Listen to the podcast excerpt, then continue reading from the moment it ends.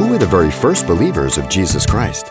Coming up, Pastor Xavier Reese discusses the simple truths about who these men were, what their decision means to us today, and how we can powerfully put our belief into practice during this Christmas season. Let's listen. A confirmation of the announcement by the angel of the Lord was witnessed by the shepherds to be true. They found Mary and Joseph. They found the babe lying in the manger, just as they were told. Then the divine proclamation was to be shared with others. The shepherds, having seen him, made the message widely known concerning the child. It was not about the angels, it was not about the great choir they were listening to, it was about the child. People get so caught up in all the superficial stuff, all the stuff around, except the Christ child. Jesus is the reason for the season, nothing else. The shepherds were personal witnesses. Notice that. The shepherds were the first to believe in the Savior. He didn't tell kings, he didn't tell the Pharisees, but shepherds. All who heard marveled at the message of the shepherds. They were amazed at what the word marvel means. You see, they were only the messengers. The people hearing had a personal decision to make. And so the shepherds returned as different men. They were glorifying and praising God for the gift of His Son. This is what happens when you come to know Christ. You cease being religious, you cease being an idolater, you cease in believing in yourself, and you just glorify and praise God for His Son. That's what you do.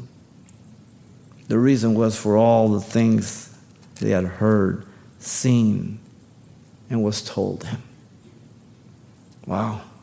The proclamation of the Old Testament and the New Testament is that Jesus Christ came and fulfilled his first coming as the Savior of the world. That is the strongest evidence that he will come back again the second time. And so God's schedule is right on time.